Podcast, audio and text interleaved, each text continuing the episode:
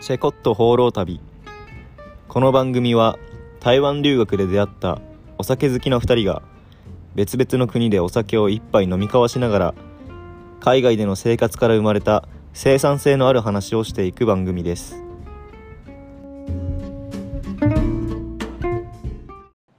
こんにちは。プラハからお届けしてます。タスクです。こんにちはインドのゴアからお届けしますジュントですはい、始まりました。チェコットホロ旅。はい。ではまず、乾杯からいきましょう。はーいいつも通りのビールですインドのキングフィッシャーですはい。まあ、俺もいつも通り、コゼルです。やっぱりね、これだけインドから出れない と、毎回飲むビールも一緒で、なんだか味気ないね。マジで、あのーキングフィッシャーしか飲んでないの。なんかもう、そうだね。てか、お酒飲む機会が週に1回、この時しかない。もうお酒を飲んであない。そっ結かそう構いう、ことね。健康生活だね。じゃあまあ、乾杯で。はい。乾杯。乾杯。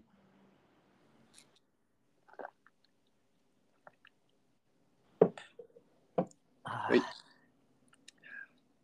じゃあまあ、近況報告しますか。はい。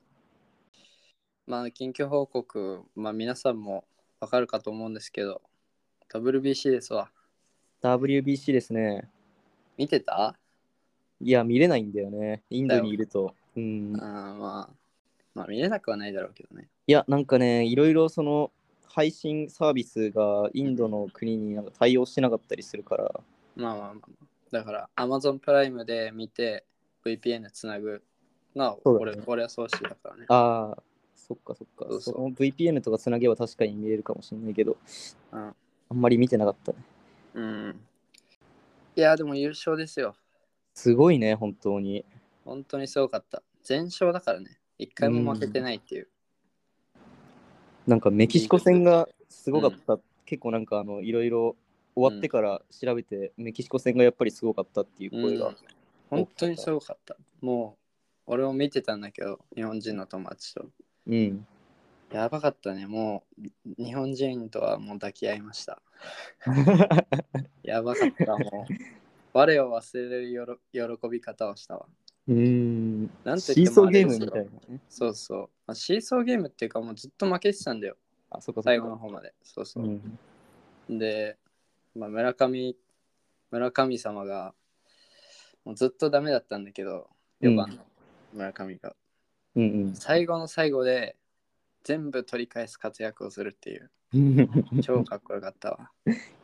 確かに、それが一番かっこいいかも。そうね。まあ、順とあんま野球詳しくないからあれやけど、うん。村上はもうすごいわけですよ。あのあそうなんだ日本でね。うん。そう日本で今年三冠王を取って、えー5打席連続ホームラン打ったり、うん。すごかったんだけど、今回全然ダメで、もうなんか、多分日本中が思ったと思う。村上もう変えた方がいいって。えー、そのレベル俺も、俺もその時思ってたもん。なんで、なんでまだ変えないんだよって思って、うんうんすぐ変えればいいのにって思ってたんだけど、うん。多分栗山監督だけが信じてた、村上を。うーんそうその判断が正しかったって感じかな。そう。もうなんか MVP 大谷だったけど、う。ん。いや俺は監督に MVP をあげたいね。采配が噛みすぎた。か。うん。ほんとすごかった。で、まあ決勝も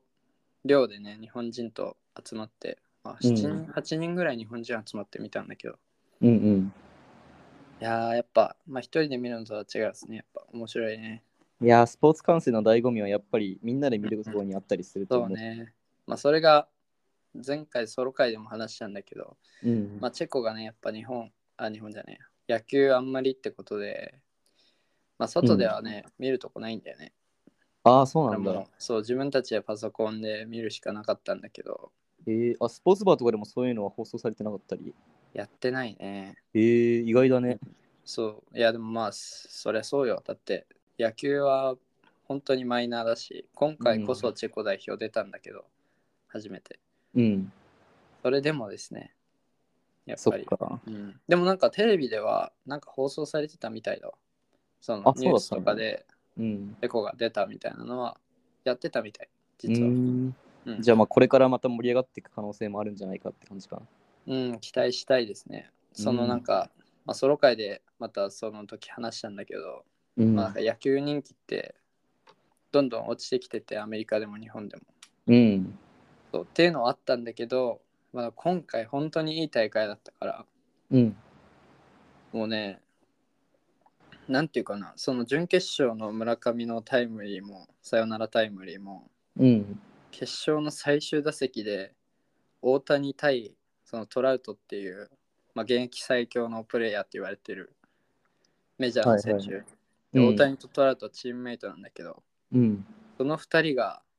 まあ、大谷もまあ現役最強と言われる。で、その2人がさ、チームメイトで、最後の最後の打席で対決するって。あああの時そうだったでんきすぎてだた。そう。そっもかそっかうなんか本当にやらせかと思ったわ、あの 巡り合わせが。こんなことシナリオがあるんじゃないかみたいなね、うん。なんか、下馬評通り、日本と決勝、日本とアメリカが決勝まで行って、うん、それで最後の最後、トラウト対大谷って。やばいっしょ。熱すぎる展開だねそれは、もうあの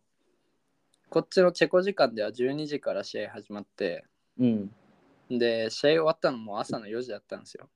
あそうなんだ そうそうまあ朝の4時とはいえもう全然眠くなかったあのアドレナリン出まくって大興奮って感じへ最強でしたえいや日本代表ありがとうって感じですわそうだねたくさんの感動をありがとうって感じだ本当ですよこれから本当に今回の影響で野球人気また上がるんじゃないかなうんなんだっけ十何年ぶりの優勝なんだっけ14年ぶりかな14年ぶりか、うんそっか確かに日本といえば野球みたいなところもなんか確かに昔からあった感じはするから、これからまたねそうやってそうね人気が出てくれるといいねうん本当にそう願うわうん近況報告でしたはい、はいそう僕の近況報告ですけれどもまあ相変わらず、えっと、出国許可証をゲットするために日々奮闘しておりまして、うんやっぱりそのなんか書類を出してからうん3日4日ぐらい経たないと返事が返ってこないっていうのがもうデフォルトで、でそれでちょうど昨日メールが来てそれがパーソナルミーティング言ってしまえばその外国人事務所に直接来てうんそこでなんかミーティングしてくださいみたいなえー、意外と厳しいんだね。いや厳しいねその辺、なんかそのやっぱりオーバーステイとかに厳しいのはインドっていうそういうのがあるらしくてうん。でまた昨日2回目行ってきたんだけどうん。そしたらそこでいよいよなんか解決できるのかなと思ったら今度はなんかまた違う部署になんだか長所を作りに行ってくださいみたいな風に言われてうん。もうもうまたたらい回しですかって感じだねうん。めんどいね。ねだから本当にこれだけは言いたいインドでオーバーステイはしないでくださいほ 皆んさとんそうだね。これを聞いてる皆さんだいぶ狂ったんじゃん、予定。そうだねまあでもその分なんか生活はそういう状況の中でも精一杯楽しもうっていう気持ちがあるからうん。なんとなく、えっと、大学生あ台湾にいた時はあんまりできてなかった健康生活みたいなのを心がけて、運動したりだとかうん。あの栄養あるもの食べたりだとかしてうん。そういう生活をしてて今体の状態はかなりいいですねすごい脂肪とか落ちて筋肉もついてうんいい感じ、なるほどねそう大学入学する前ぐらいまでに落ちてきたかなって感じがします、うん。まあそうだねだから早くもうインドをさらばしたいなっていう感じですね2週間以内にはえっと蹴りつけてうん。次の国行きたいなって思ってあ、ます次の国行くんだ。あそうだね今それでオンラインでできるバイトを探してておあお。の旅の資金とかもかなりもうんう尽きてきちゃったから、うん。でなかなか見つかんないけどインスタで募集したら結構いろんな人がこんな仕事あるよって教えてくれたかおーらよかったじゃん。そう結構いろんなところに応募したりしてうん、まあなんとかなるかなって感じでそれ仕事見つかったら、まあ、他の国行くっていううん。うん。もう無理だったら、まあ、一旦日本帰ってまた働いてから台湾帰る前にまた東南アジアとか行こうかなと思ってますなるほどね。はい。はい。つ次はじゃあぶやきのコーナー。はいじゃあ、まあ、俺のつぶやきなんですけど、まあ、ちょっと、まあ、本当に、本当につぶやきみたいな感じで、うんあの、親父と呼びたいなあという。俺は それなめんっかさちゃわかる。はいはいはい。あのいやまあだからあれじゃん普通あの親父って呼ぶのってさ、うん。まあ、おふくろもそうだけどうん。あの直には直には言わないじゃんうん。お父さんのことはうんお父さんって呼ぶけど、なんか外で話すときは親父おふくろみたいな、ああ、そうだね。う。そうんそれそれがしたいんだけどまあ別にすればいいんだけど、毎回そのさあの親の話が出るときにさうんお。父さんって言っちゃうんだよね、あ、そういうことか。そこそうねそ。うなるほどね。そうそんそこがさあのまあ別にどうでもいいと思うんだけどうん。ちょっとかっこいいからやっぱあ、俺、それはもうできてるわ。なんか人と話すときは結構親父って言っちゃうだよね、ね俺なんかむしろ親父を親父って呼んでみたい欲がちょっと最近出てきてさ。え今のなんか22歳で、俺いつも父ちゃんって呼んでんだけど父ちゃんって呼ぶのなんかちょっと子供っぽくないってちょっと思っちゃっー、確てるかに最近まあなんか今だ 今ならまだいいかもしれんけどなんかうん4050になった時にうん父親のこと父ちゃんっていうのなんかちょっとあれかねなんかこれのさその考えの原点というかそれが多分俺らも大体大人になってきたなっていう認識が湧いてきたんだよね多う分んまあ確かにね二十歳超えても2年も経っていよいようん自分が大人の一員だなってなってきたことによって父親を父ちゃんって呼ぶのに少し違和感が出てきたのかなって、まあでも父ちゃんいいんじゃない俺はいいさ父親のことお父さんって呼んでるわけだけど、うん、お父さんだとさあのもし俺が結婚した時にですようんうんうん。その結婚相手のことは絶対お父さんって呼ぶじゃんあー、義理父の方そね。うそうそうそうだからそこをなんか分けられないなってのも思い つつそういうこと。もう先のこと考えてるのかな り。結婚する予定あるんですか先結のこ構。近あの近いや々。もうあのさん30超えるまで結婚しないのはあれなんだけどあーそういう、なんか自分の中でルール決まってんのああ決まってる決まってるあ絶対ー30までは結婚しないなるほどね。うんそっかそっか。いやそう、そのつぶやきね、ちょっと待って、俺そしたら俺もそういう感じのつぶやきしたいな。一個用意してきたんだけど、うんちょっとあまりにも趣旨が違いすぎるから俺もそっち系でいくわ。まあ今のその結婚とか話題出てきたけれども、うんなんか最近結婚はしたくないけど子供はいてもいいのかなってすごい思うようになってきたね。お子供がいてもいいっていうか、なんだろうこれもまだ俺も漠然としててよくわからないんだけど、うん人生を豊かにするためにはやっぱり子供がいた方がいいっていう大人の意見を、えーあそういうそういうふうに思うようになったんですかなんか旅の中でよく聞いたんだよね会ってきたうんいろんな人に。うんなんかもうなむしろ結婚は後悔してるっていう人も出てきてああ結婚はもうやっぱり長く続くと本当にマンネリ化してうんなトラブルも発生したりすることはあるけれどもでしょうね子供は今でもすごい財産だと思ってて、うん何かすると可愛くてしょうがないし、うんもしピンチの時は本当に心の底から助けてあげたいと思えるような存在だからうん子供はなんだろう本当に自分が人間として成長するために欠かせないものみたいなうん話を聞いた時にうんもともと子供も結婚も否定派だった俺からすると、ああそういう道もあるんだなってうん思ってきて、まあだから人の幸せってのを考えた時にさ、うんやっぱ本来人間ってまあ一生物なわけでうん生物のなんか生きる意味ってやっぱり子孫繁栄することじゃん。っうんうんうんてところで言うとやっぱり本来その合ってる幸せってそこなんじゃないかなって思ううね。んああ確かにそうかもしれないね、でそういうのはなんかまああんまり子供を持たないっていう人増えてきてはいるけどうん、やっぱり本来備わってるなんか本能本能なのかもなって思うう。んまあでもそこ考えた時にやっぱり今の日本の環境とかっていうのは子育てにあまり向かなかったりすることも多いと思うからうんこれからどういう選択を取っていくかわからないけれども、なんか人生設計のうちの一つとして子供がいる生活っていうのも少し最近視野に入れよう入れるようになってきたかな。ううんんでもさ、それってさ、まあ、結婚はしたくないわけじゃんまだ。うんそれでもうん、ってことはどういうことその養子を取るってことそそれも一つつの手だよね。結婚しないでその子供を作って子供を育てるってこと、そうそうそっちもありえなんか結構これ前の、かなり前のエピソードでも話したかもしれないけど、うんやっぱり海外とかだったらさその婚姻関係がない子供でもさかなりそのなんて言うんだっけえっと、外外部視じゃしまって、なんだっけ、名前忘れちゃったけど、うんそういうシステムがかなり確立できてる、特にヨーロッパとかアメリカの方では、うん親が2人いるのが普通ではないみたいな、うんそういう流れになってきてるから、もう少しその考えが日本でも普及したりしてきたら、うんそう結婚、婚姻関係なくてれども、そう子育てはできたりするんじゃないかなと思ってる。うんまあでも子育てって大変だろうね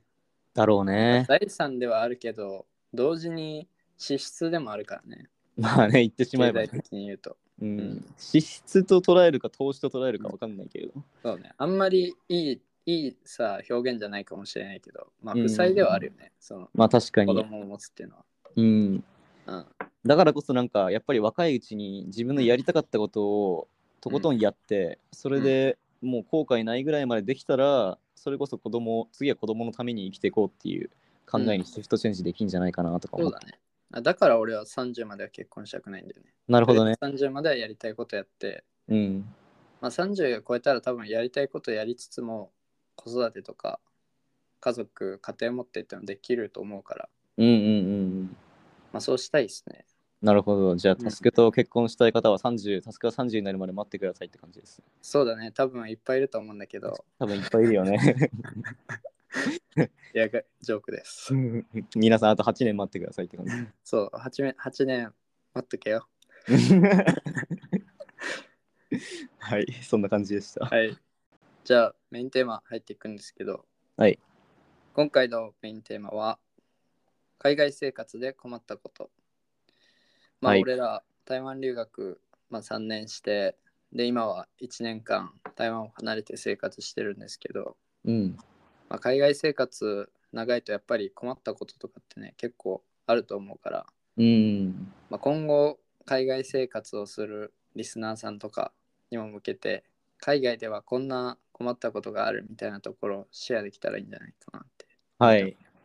はい。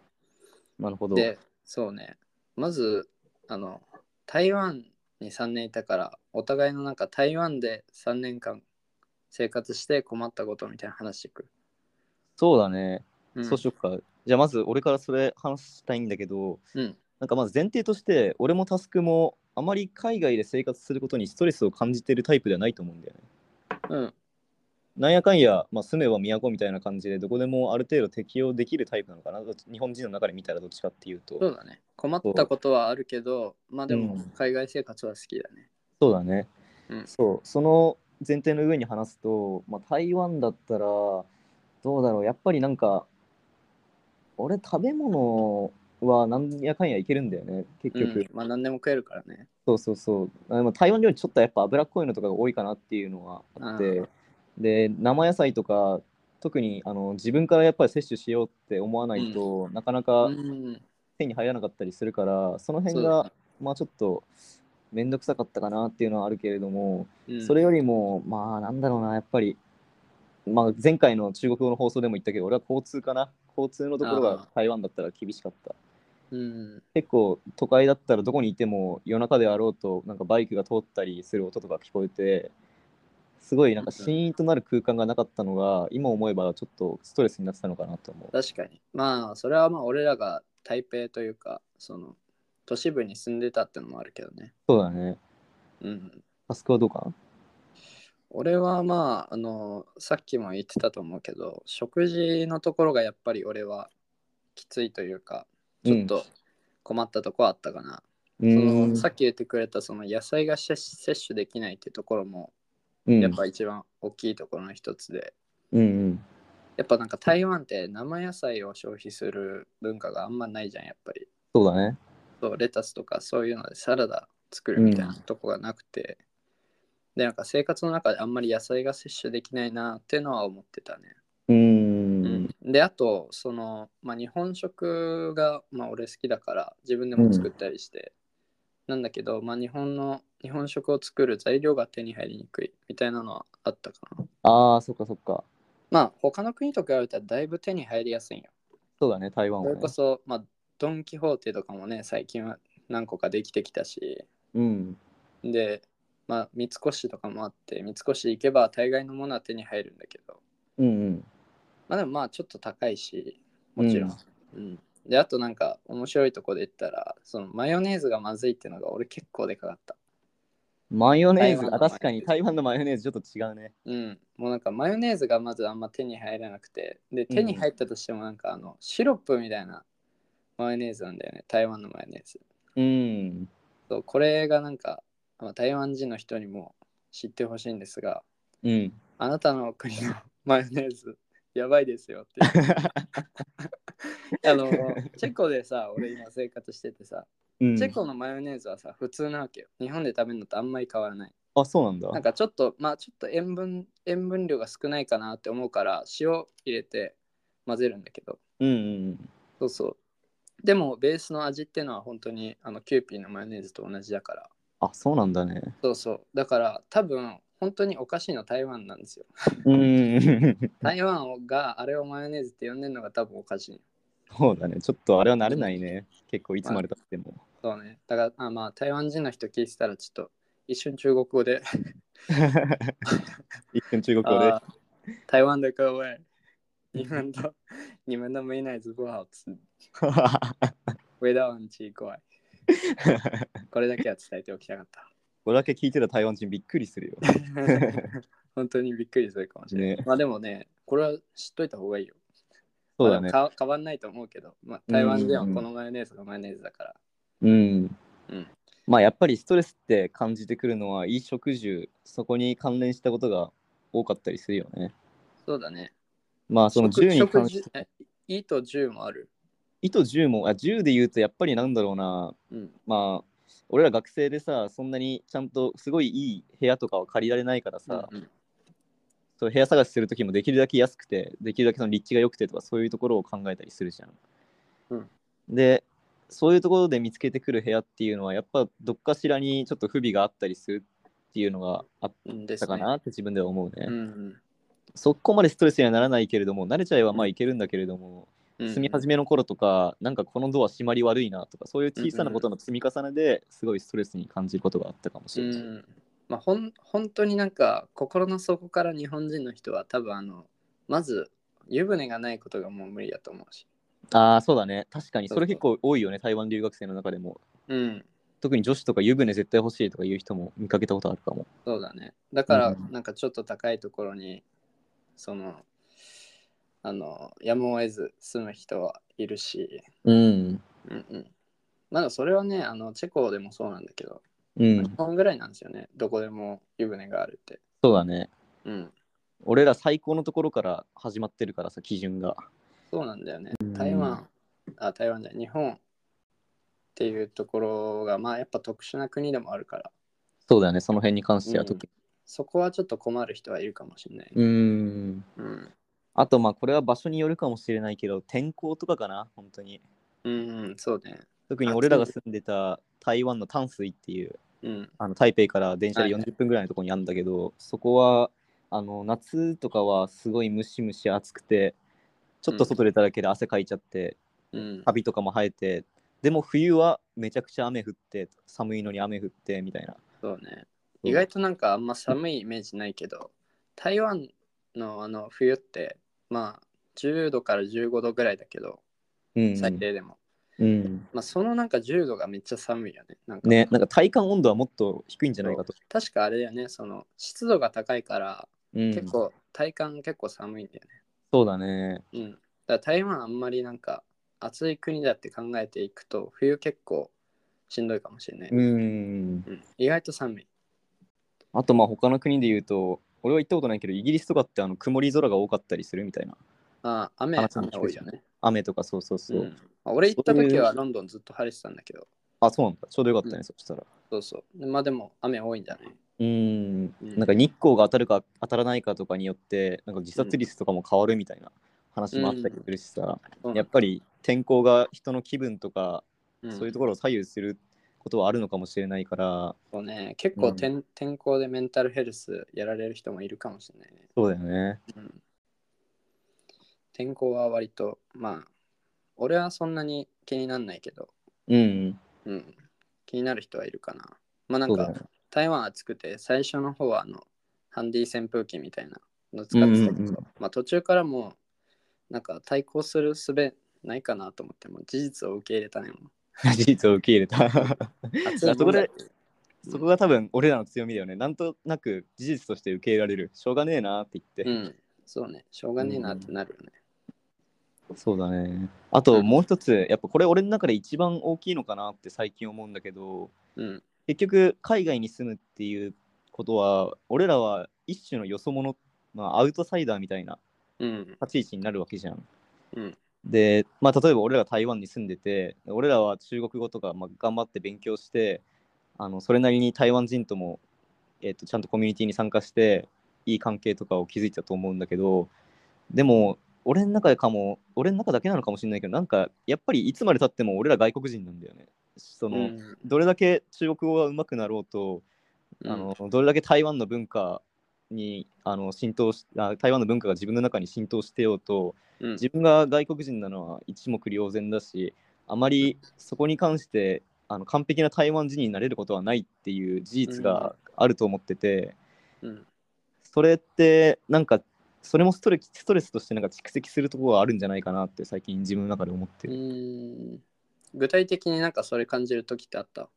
うーんとね、いや、今のところ俺はまだ具体的には感じてないんだけれども、なんかうん最近 YouTube のショーツで一つの動画を見たの。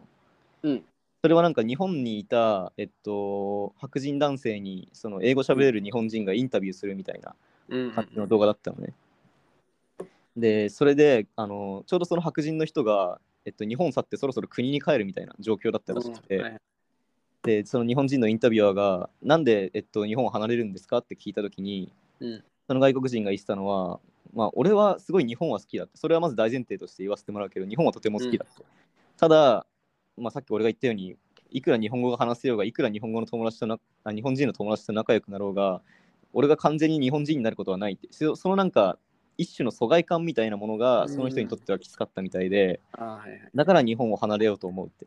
うんで、まあ長期それは滞ちょっと在日本日本にもちょっと問題があるかもねまあ確かにその、特にまあ、あんまり英語とか通じなかったりするとこもあるしうね。そうだから、えっと、その人が言ってたのは、まあ、これからも日本に来ることはたくさんあると思うけれども、もうこれ以上多分1年以上とかそれぐらいで長期滞在することはないんじゃないかなってうんあー言ってたな。それがちょっと聞いた時に、ああうん、俺もそのうちこういう風になる可能性もあるのかなって、うんなんか可能性みたいなのをちょっと感じたかもしれない。なるほどねうん。まあでも日本あ台湾まあ俺多分台湾留学終わってから台湾に残るってことは多分ないと思うけど、うん。まあ、なんかしょうがなく残るんだったら俺別に残れるなって思うね台うん湾、うんうんうんうんやっぱ台湾だね。台湾が日本にちょっと近いところが、そうだねある台湾だったら全然いいと思うでもうんそれこそチェコだったら俺は多分その白人の人と同じだ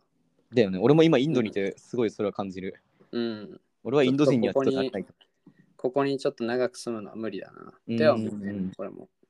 だよね。だから俺ら結構海外で働きたいとか、海外でいろんなことしたいとか思ってるけれども、うんそれって本当にできるのかなともちょっと思ってきた。あー結局最後に帰るところは日本なのかもしれない。うん、いや俺もそう思う。結局最後は俺絶対日本にいると思うーん。う。うん、まあどっかいろんなとこ行くと思うけど、うん。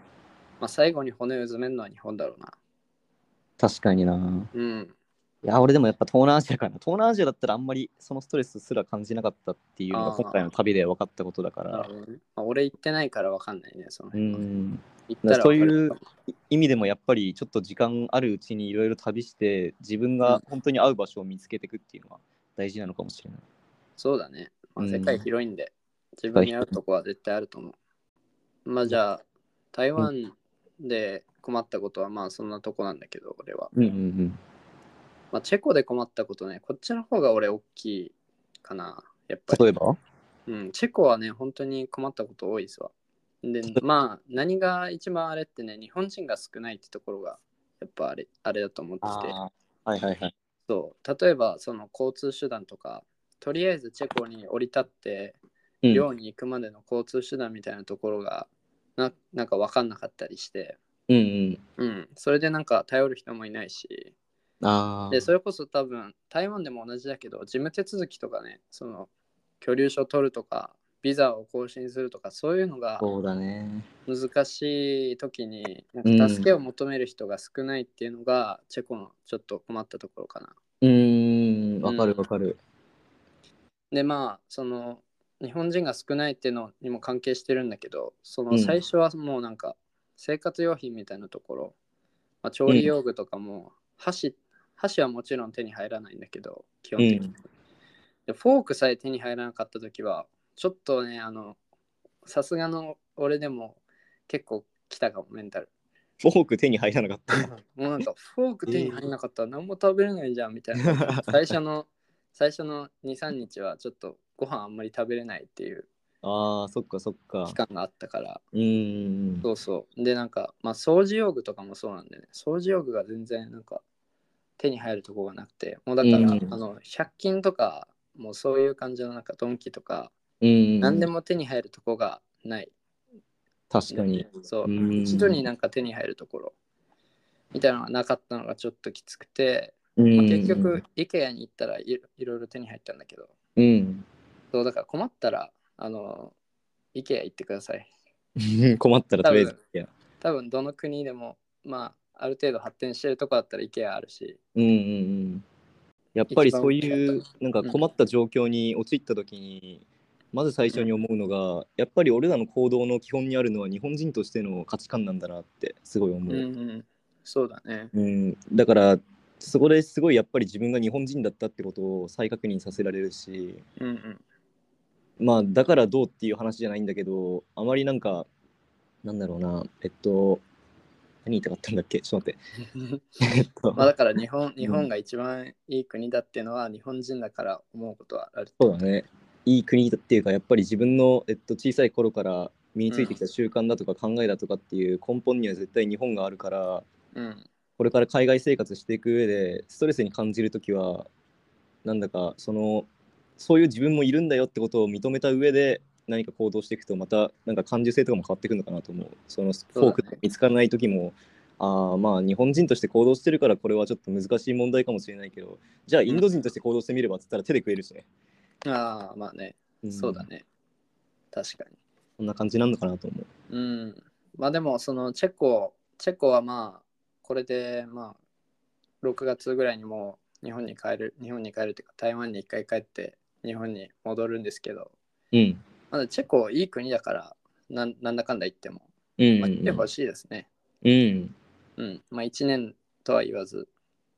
まあいちやょっと行長ってみた期いね滞在してもいいと思うし、うんうんまあだから例えばそれでそれでチェコに来る人がいるとしたら、うん。うん。まあやっぱりまあチェコにも限らないんだけど、そういうなんか日本人が少ないところうに行ん。った時にやっぱ使えるのが Facebook やと思う思うんでね。ああ、はいはいはいそう。そうそう、Facebook ってさ、やっぱ日本人の、特に若い世代の人からしたらさ、あんま馴染みないプラットフォームだと思うんだけど、うんうんうん。でもなんかコミュニティを見つけるっていう手段として Facebook めっちゃ良くて、そうだね。そうなんか、だから新しい国に行って、なんか困ったら、一回 Facebook でコミュニティ探してみるっていうのはいい手う段んだとうんう思う、ん。そうそこはちょっとアドバイスかな。海外こでれはから海外ス生タン活ダすードだる人に。ね。うう、んんうん。そんな感じ。で、感じ。うん。うんで、まあ、もうちょっとあ、はいチはェコい。の困ったところなんだけど、うまあ、んチェコだけじゃん、台湾もなんだけど、ちょっと電化製品のクオリティ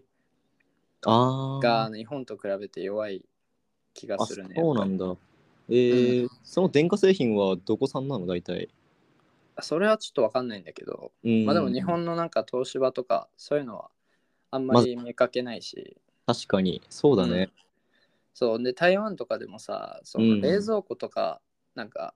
すんげえなんか50年前ぐらいのさ、わか冷る蔵わ庫。使ってたりしてさ、そうのん冷凍庫があるはあるんだけど、うん氷が張っちゃって、いや、そ全然れ使えないみたいなのあったじゃんそれ本当にある。なんか半年に一回ぐらいそれあったな、俺住んでたそう家そうそう。で、結局、なんか冷蔵庫の電源切って、水びしょびしょ にして、掃除して、使わなきゃないみたいなのがあったから、こ あっれちびでっもくねりしたよね。うんあ。のこっちの量の冷蔵庫もね、そんな感じないよ。あ、そうなんだ。うん、まあ台湾のやつほどあの氷張らないんだけど、うん。ちょっと最近氷張ってきて、ちょっと使いにくくなってきたのもあるし、あーまあ洗濯機とかもね、本当にこっちだと、あの、困ってる。うーん。そう洗濯機がなんかいまいち良くないね。うんうん。やっぱり日本のそのクオリティ電化製品とかも含めてそういうクオリティがすごい高いからそこはやっぱ外国人が日本を気に入る理由の一つにもなると思うし、うん。まあこれもこの間 YouTube でなんか日本を訪れた外国人に密着してみたみたいなそういう動画で見たんだけどなんかドイツ人が日本に行ってあの感じたことっていうのでその日本人はあんまり海外とかに出てこないけれどもその理由が分かったって言っててああ。日本の文化が良すぎてそこに、そこだけで生きていけるんだなっていう別に海外出なくても最大限の満足感を味わえるのが日本の文化だからわざわざ海外に出なくていいんだなだから外海外にはあんまり日本人を見ないんだみたいなことを言ってて、うんああ確かにそれ考えたことなかったなと思ってそうだね。まあ結局日本ってやっぱりいい国なんですよ。いい国なんですね日本人から見てもまあもちろんいいし、うん世界の人から見てもいい国ではあると思うんで、うんうん俺は日本を良くしたいです。 うん、あまあでもなんかいろいろ困ったことあったりその日本人が少なくて困った時あるかもしれないけど、まあ、うん時代が時代なんで、もう困った時は誰かに聞く手段って結構あるしそれこそさっき言った Facebook とか、そうだねであとはまあ電話でね日本の家族に助けを求めることもできるしうんうん特に台湾だったらね実際1時間しかないんで日本との連絡には困ることないし、そうだねまあ、そういう意味でも台湾いいんじゃないかな。うん逆にまあ困った人を海外で見かけたら積極的に助けるっていうのも大事だなとう思う、ん、そうだね。うん、その持ちつ持たれつみたいな関係持でち。つ持たれつですわ。うん、そんなところですかね。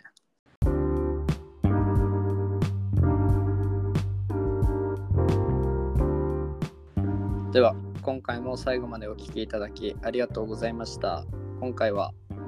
海外生活が長い僕たちが海外で困ったことみたいなところと、あとはそこに対するアドバイスみたいなところを、これから海外に住む人にやっていきました。で、はいまあ、順当的にはこれからもまあ海外生活長いと思うけど、はいど、うですかそうですね。やっぱりいいことも悪いこともあるのが海外だと思うので、その中でどれだけ自分が楽しんでいけるかっていうのが、えっと、重要かと思います。そうだね。まあなんか日本に固執しすぎずにこういう文化もあるんだってことを許容しながらういん、ろいろやってってほしいですね。そうですね。タスク俺らは。もそうしていきたいって感じ。うんうん。うんうんうん。まあこれから俺も多分しばらく海外生活あるかもしれないけど、うん、まあ、そういうところを意識しながら頑張っていきたいですね。頑張っていきましょう。はい。それでは、まあ、チェコットフォロー旅では、お便りも随時募集しています。その後、インスタグラムね、あの、新しく開設したので、そっちのフォローもよろしくお願いします。よろしくお願いします。僕たちの海外生活や番組へのご感想など、気になったことは何でも概要欄のリンクからどしどしお寄せください。ではまた来週お会いしましょう。チェア Cheers! バイババイイ。バイ。